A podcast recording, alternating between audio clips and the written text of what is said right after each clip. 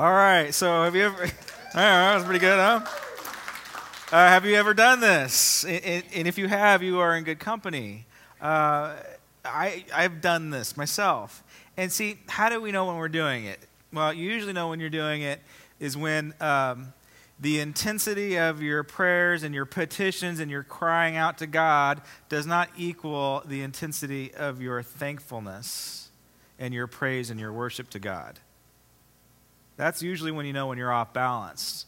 So when, you're in a bad shape, you're crying out to God. You're hitting, the, you're hitting your knees. Uh, you're emotional about it. But are you emotional about, about God's provision for your life? About his miracles, about him breaking through, about his blessings, about your friendships that you have? You thankful for that? Now, again, I, I do this all the time, and I, and I see this all the time. Now, I'll see God do little things in my life things that I've been praying about, and then I'll just chalk it up to coincidence. Or it's just not that big of a deal. Or it's like, eh, you know, I've been there, done that. Whoa, but it was a big deal when I was crying out to God, right? So we do this. So don't feel bad if you've done this yourself, because the Apostle Paul, the great evangelist, changed the world. He struggled with the same thing. And we usually don't read, uh, we usually read over that kind of stuff. But he struggled with the same thing. So we're going to be taking today a look at the book of Acts, Acts 18. And uh, if you want to get your Bibles out, we're going to read it. Last week I, I talked on um, Acts, I mean, sorry, 1 Corinthians 13. it was the love verse. Love is patient, love is kind. You know, if I speak with tongues of angels and don't have love, I'm nothing but a noisy, noisy clanging cymbal. I'm an idolater, basically. So uh, that verse is one of the most popular verses of, of, all time. You hear it at all the weddings you go to, you hear it at funerals, you hear entire sermon series preached on 1 Corinthians 13. And uh, Acts 18 is probably the least quoted uh, chapter and verse that we're going to be looking into. But I think it's important, and there's a lot of insight into it. This message is actually tooled and geared for the seasoned saint, the, the veteran of the Christian faith. It applies to everybody, it is applicable, but it's, it's geared to the seasoned saint. All right? So those that have been walking with the Lord for a long time. Acts 18, verse 1. After this, Paul left Athens and went to Corinth. There he met a Jew named Aquila, a native of Pontus, who had recently come from Italy with his wife Priscilla because Claudius, the evil emperor, had ordered all the Jews to leave Rome. Paul went to see them, and because he was a tent maker, as they were, he stayed and worked with them. Every Sabbath, he reasoned in the synagogue, trying to persuade Jews and Greeks. Emphasis on the word trying, okay? Underline that. Make a mental note of the word trying to persuade. When Silas and Timothy came from Macedonia, Paul devoted himself exclusively to preaching, testifying to the Jews that Jesus was the Christ. But when the Jews opposed Paul and became abusive, he shook out his clothes in protest and said to them, Your blood be on your own heads. I am clear of my responsibility. From now on, I will go to the Gentiles. Then Paul left the synagogue and went next door to the house of Titus Justus, a worshiper of God. Crispus, the synagogue's uh, ruler, and his entire household believed in the Lord, and many of the Corinthians uh, who heard him believed and were baptized. Okay, this is where you need to focus. One night, the Lord spoke to Paul in a vision Do not be afraid. Keep on speaking. Do not be silent, for I am with you. And turn that off, the Lord says. You turn right here. Verse 10 says, Thou shalt turn off your cell phone. Okay. For I am watching you. All right. For I am with you, and no one is going to attack and harm you, because I have many people in this city. So Paul stayed for a year and a half teaching them the Word of God. While Gallio was proconsul of Achaia, the Jews made a united attack on Paul and brought him into court. This man, they charged, is persuading the people to worship God in ways contrary to the law.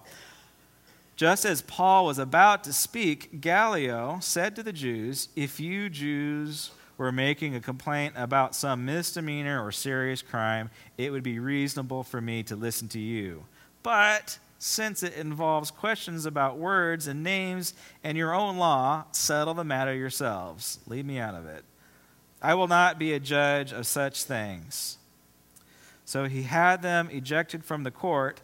Then they all turned to Sosthenes, the synagogue ruler, and they beat him in front of the court. But Gallio showed no concern whatsoever. Paul stayed on in Corinth for some time. All right.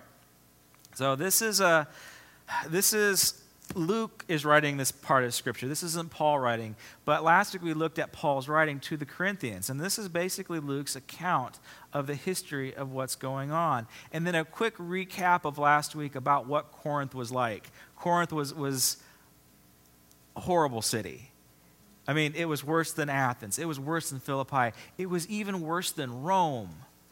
It was it, it was a massive world city, 750,000 people, all crammed into, you know, four square miles, average probably three and a half square miles. This little strip of land that connected two giant land masses. It had double ports. And so, as we talked about last week, it was a very rich, it was a very wealthy city. It was new, it was extremely diverse, and it was highly sexualized the temple of Aphrodite set up on the hill, and all the prostitutes, thousands of them, came down every night and, and, and you know, showed off their wares.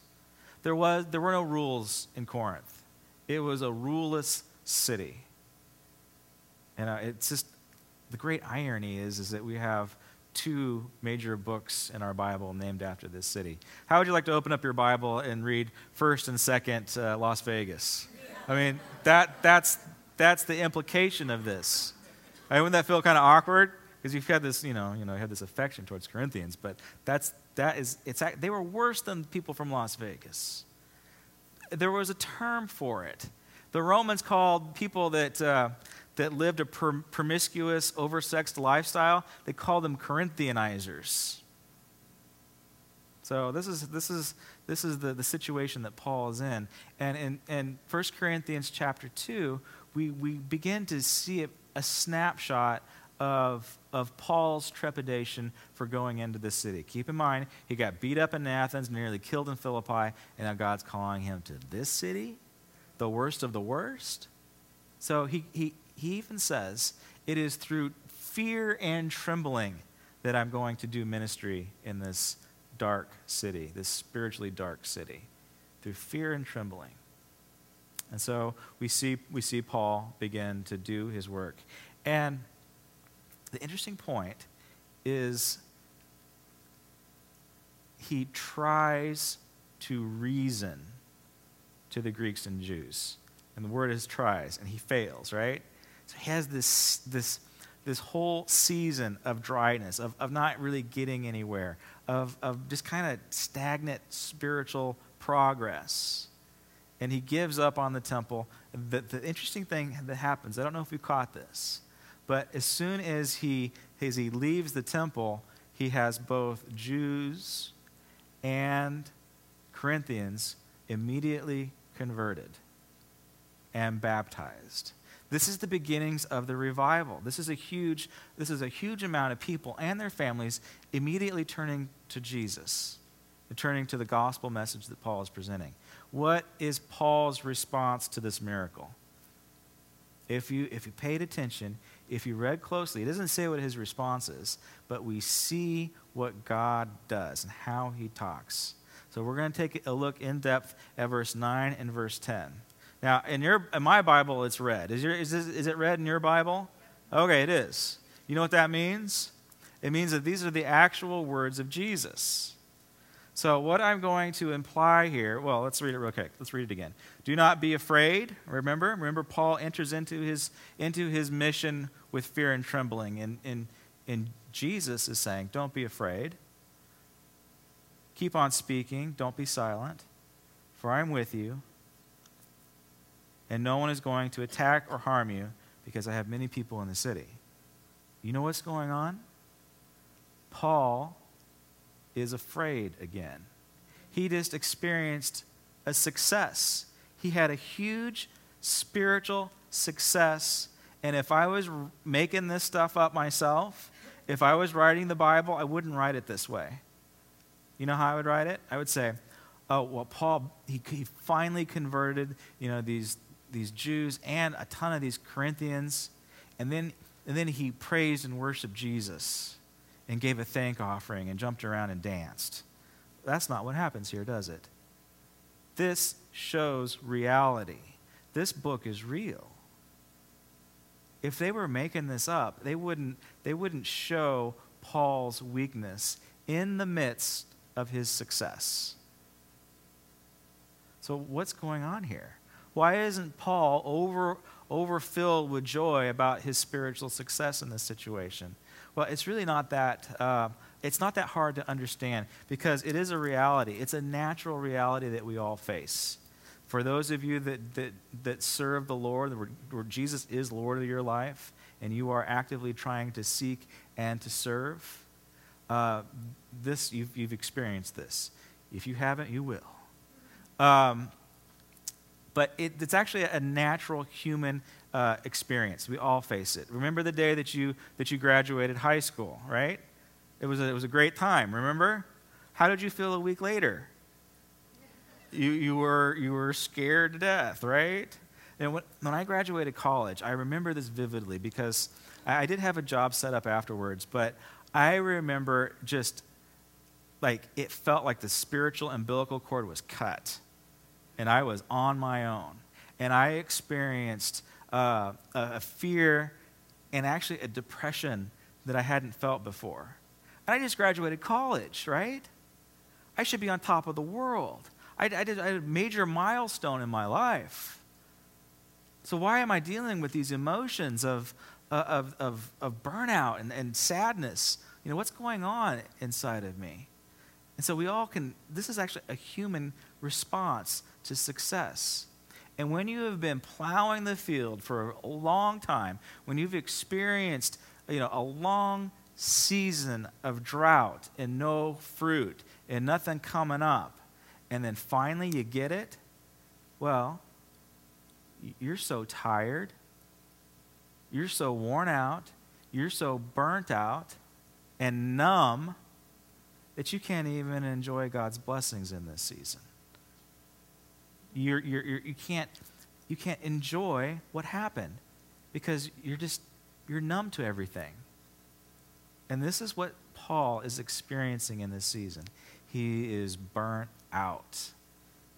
And it's just like the video, he doesn't see what God has done in front of him. He doesn't, doesn't bless God. All right, now here we see something absolutely amazing that happens.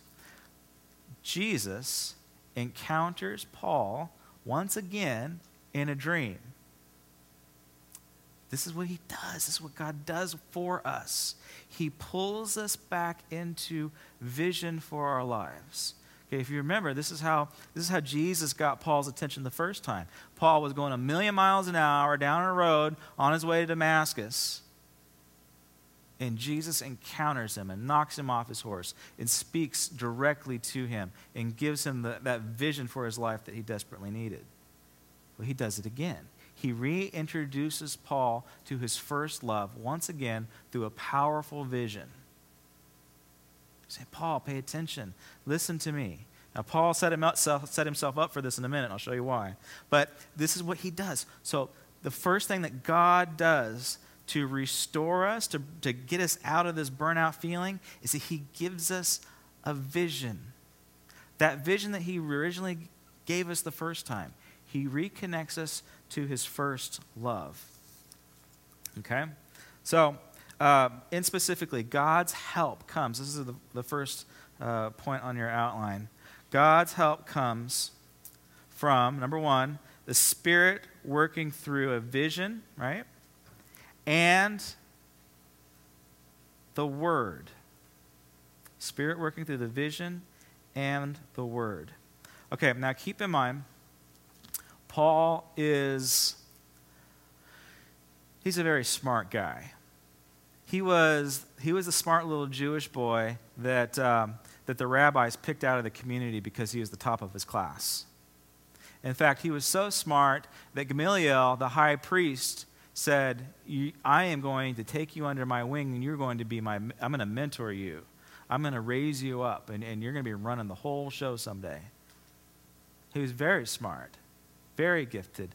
Paul knew the scriptures inside out. He knew it better than anybody else. He was a Pharisee. Now, that sounds negative, but the Pharisees knew their Bible. They had that thing memorized. And so this is, this is Paul. He knows the Word of God intimately and intellectually. Yet, when Jesus speaks to him, now, we could have read over it very easily, but when Jesus speaks to him in this vision, he actually uses Scripture. I don't know if you caught it, but he uses Scripture to minister to Paul. Do not be afraid. Do not be afraid.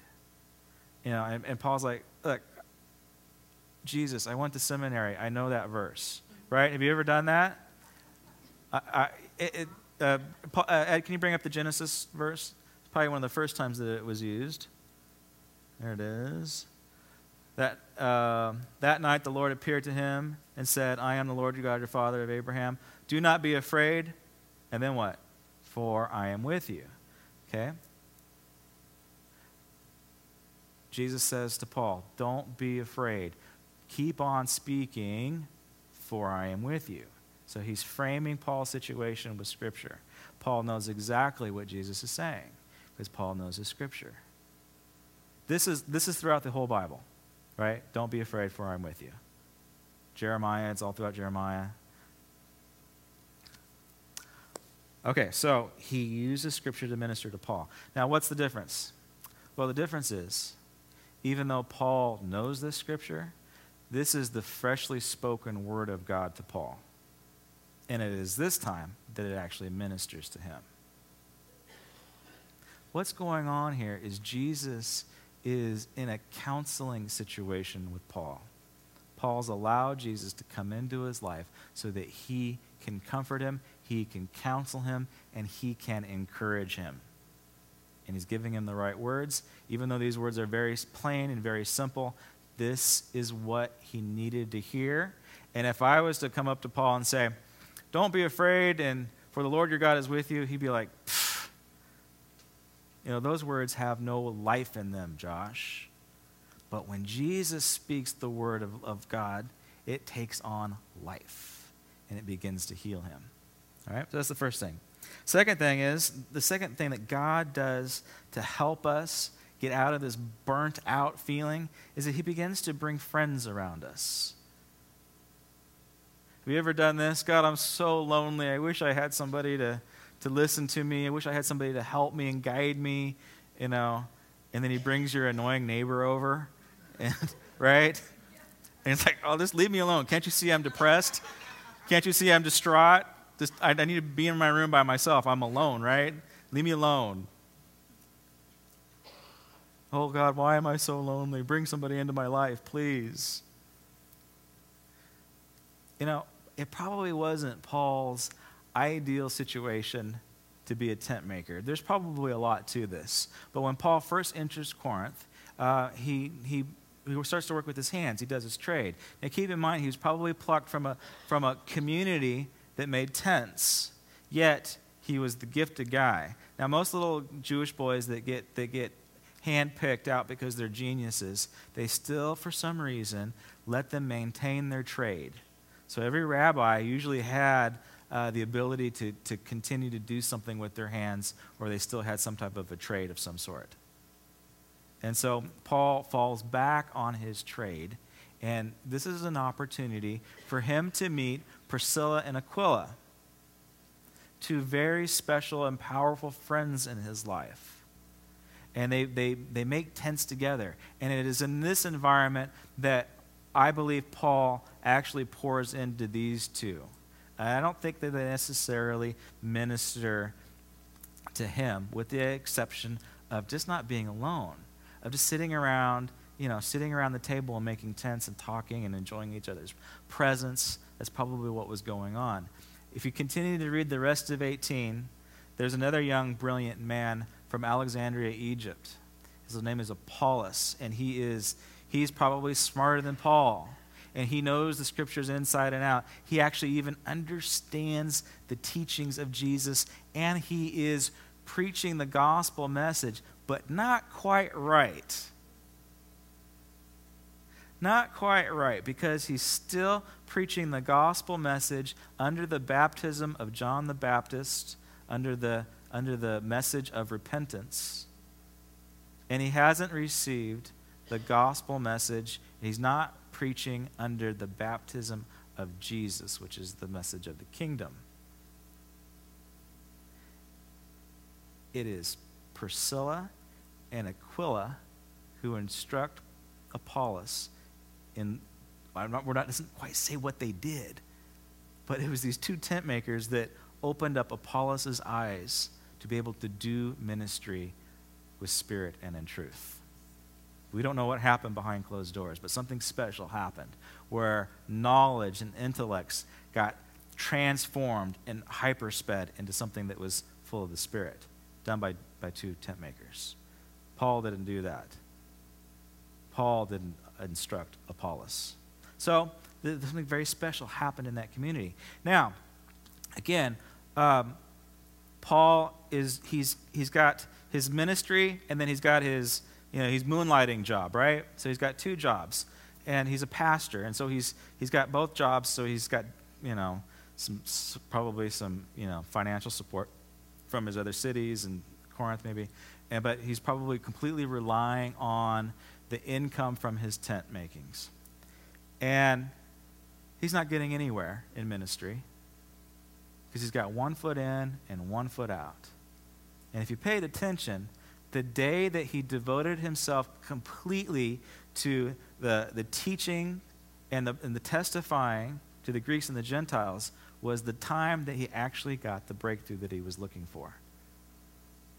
But God did something else. He brings in Silas and Timothy to come alongside of him. He continues to provide Paul with the fellowship and with the right people that he desperately needs not to only to continue his mission, but to encourage him in this dark night of the soul that he's going through right now. To encourage him, to lift him up. And, church family, you have to have that.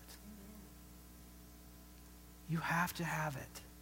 You have to have people in your life that are your friends, that are believers, that you can have God conversations with, that will help you in your ministry that will help you serve. Don't serve alone. And that's what Paul was doing. He was serving alone. He was relying on his own abilities to make it by making tents. And he wasn't completely trusting in the Lord. Does that make sense? Okay, so you have to look out for who God brings into your life. They're going to encourage you to go all in. That's how you know that they're, they're your friends. All right, and then the next thing that God does when He provides is He gives us providential protection. Okay? Providential protection. Now, if anybody was, was afraid to go into a, a spiritually hostile environment, it'd be Paul, because he's got a lot of experience of getting beat up. And so he's like, like, oh, great. They're calling me into court again. I know how this is going to go down. This is, this is the introduction to my beating. This is the formal introduction for me getting a whooping here. And uh, so he, he's going in, and I'm going to go there. Because Paul put himself in an environment where the Lord could minister to him in an intimate way through a dream and through a vision and said, Don't be afraid. He says, Listen, son, don't be afraid. I'm going to protect you. Well, what do we see that happens next? We see a providential protection coming in where God actually twists the will of Gallio, the proconsul, into Paul's favor. He gets divine protection and supernatural justice. And the, you know, the, the, I don't know if this is God's humor or not, but who gets beaten? I mean, it's just if you paid attention, somebody got beaten, and it was uh, it was the guy that drug him into court.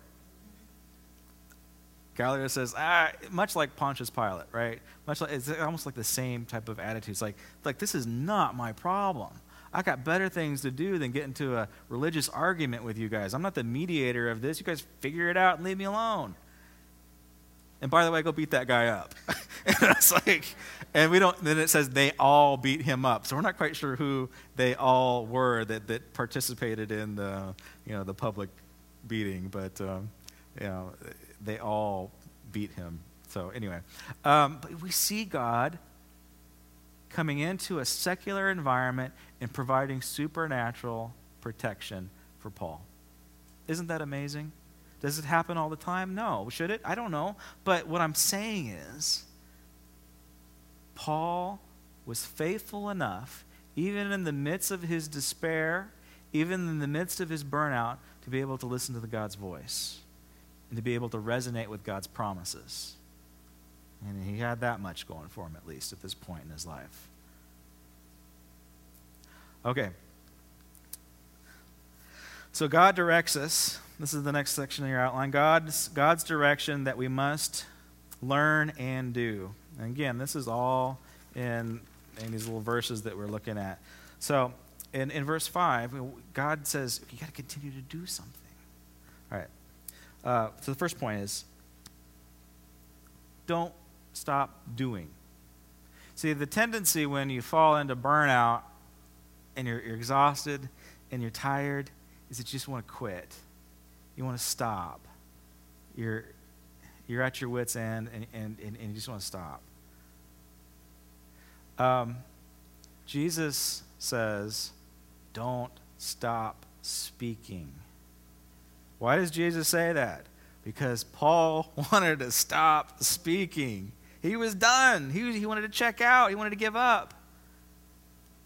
And Jesus says, don't stop doing stuff. No, no, no, no, no, no, no. I know you're tired. I know you're burnt out. I know you don't want to do this anymore, but don't stop doing. Don't stop doing. Once you stop doing, you're going to lose your momentum. You're going to lose whatever work that I've done in you. Don't stop. Continue speaking. So, this goes for you that have been working, that is serving the Lord for years. Don't stop doing the last thing that God's told you to do. I don't know what God wants me to do in my life. I'm so confused. Well, God's not the author of confusion. So if you're confused about the direction of your life, you need to go back to the last thing that God told you to do and, and, and keep doing it. Keep doing it. If you don't have a vision for the next direction in your life, um, you, will, you will adopt a lie and follow a lie instead of a vision. So continue to do the last thing he told you to do.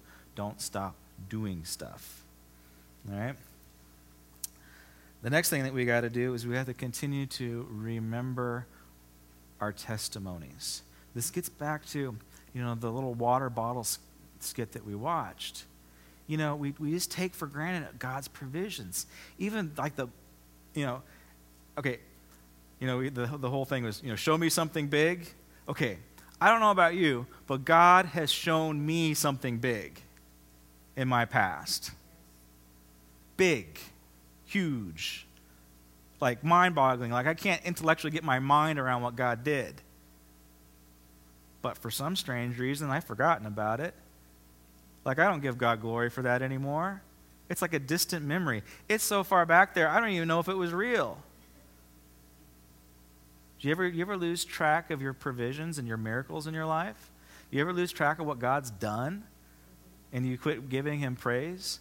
That the Jews, the Jews knew this well. They said, You need to teach your kids, you need to, you need to grind it into their little minds that God has provided a miracle for them. He has delivered them from slavery from the Egyptians. And you need to bind it onto their hands, and you need to bind it onto their heads in a black little annoying box right here on top of their head so they don't forget what God has done. And all too often, we forget what God has done. And then we say stuff, don't you, don't you really care about me anymore? Can't you do another one? And, and, and, and all around us, God is doing stuff. And Jesus, in this verse, he says, For I am with you. And the emphasis is on the word for, a very simple word. But you know, in the Greek and the Hebrew, the way that it's fleshed out, it's not just for, but it's more like the way that it should come across is remember that I am with you, is what it ought to be. It's a command. It's a command. We have to remember what God has done in our lives. Don't forget about it. Don't quit giving praise to God for the miracles. Do you, do you know what worship is when we come in? Worship, praise and worship, that is your opportunity to repent and to remember the blessings that God has given you your entire life. If you can't worship and be thankful for something that God has done for you, guess what? You're not, you're not, you're not worshiping. You're being entertained. You're liking the music. Right?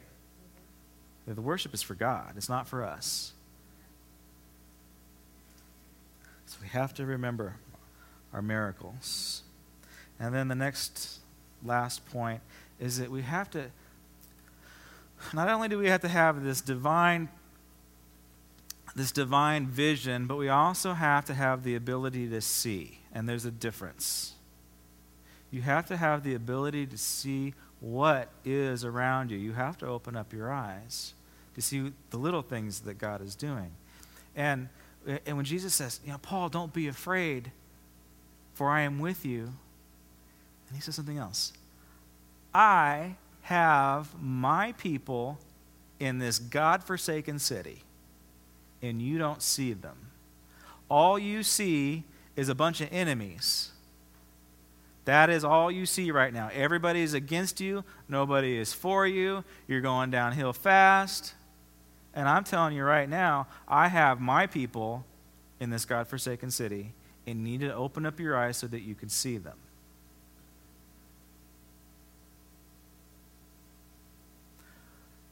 when we fall into burnout and despair and frustration and we're tired and we become numb to the things that God does, Now the problem is is that in that burnout mode, our vision just it gets it's tunnel vision. And all that we're able to focus on are all these little negative things that's driving us crazy and we don't have the ability to see the peripheries and to see what God is actually doing. And all Jesus is saying, he's saying, Paul, pay attention to what is going on around you. It's not as bad as you think that it is. I have my people in this city.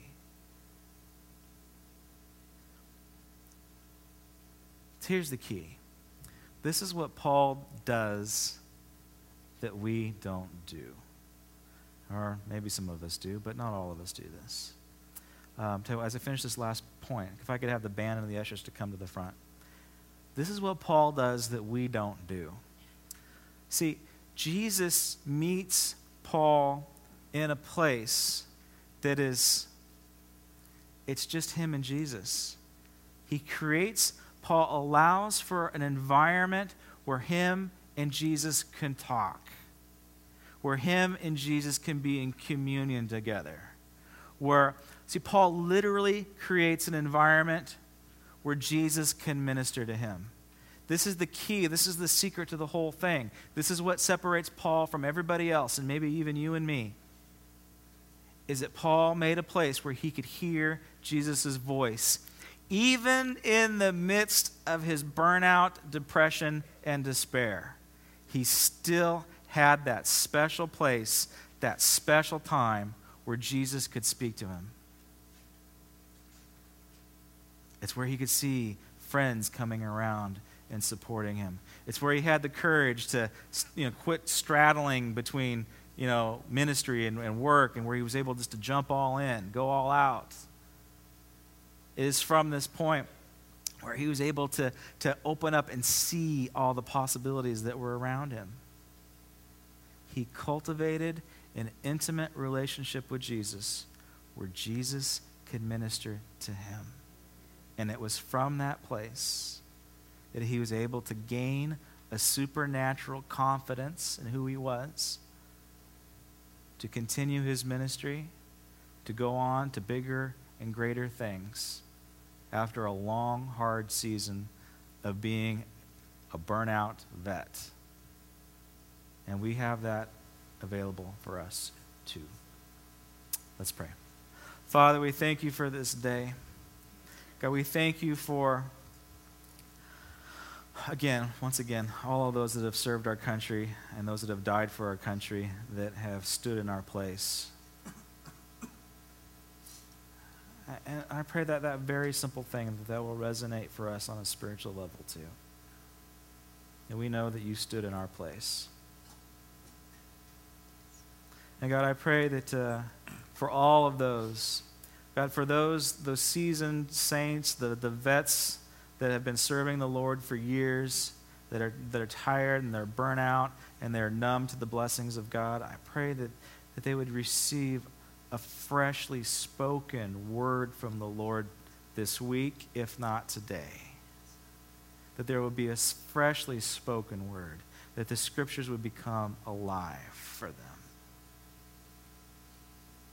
God, I pray for those that have never walked with the Lord. I pray that this message would draw them into something bigger and something deeper and, uh, and more meaning and more purpose for their life and that they would be encouraged that we have the greatest advocate in the world on our side.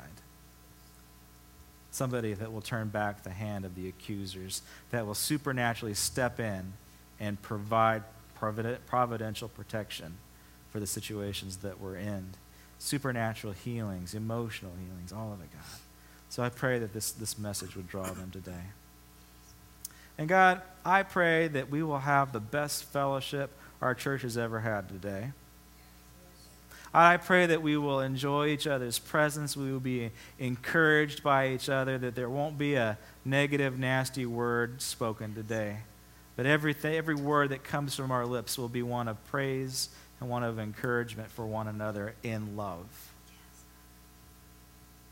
So, God, help us to celebrate in style today. We love you. Amen.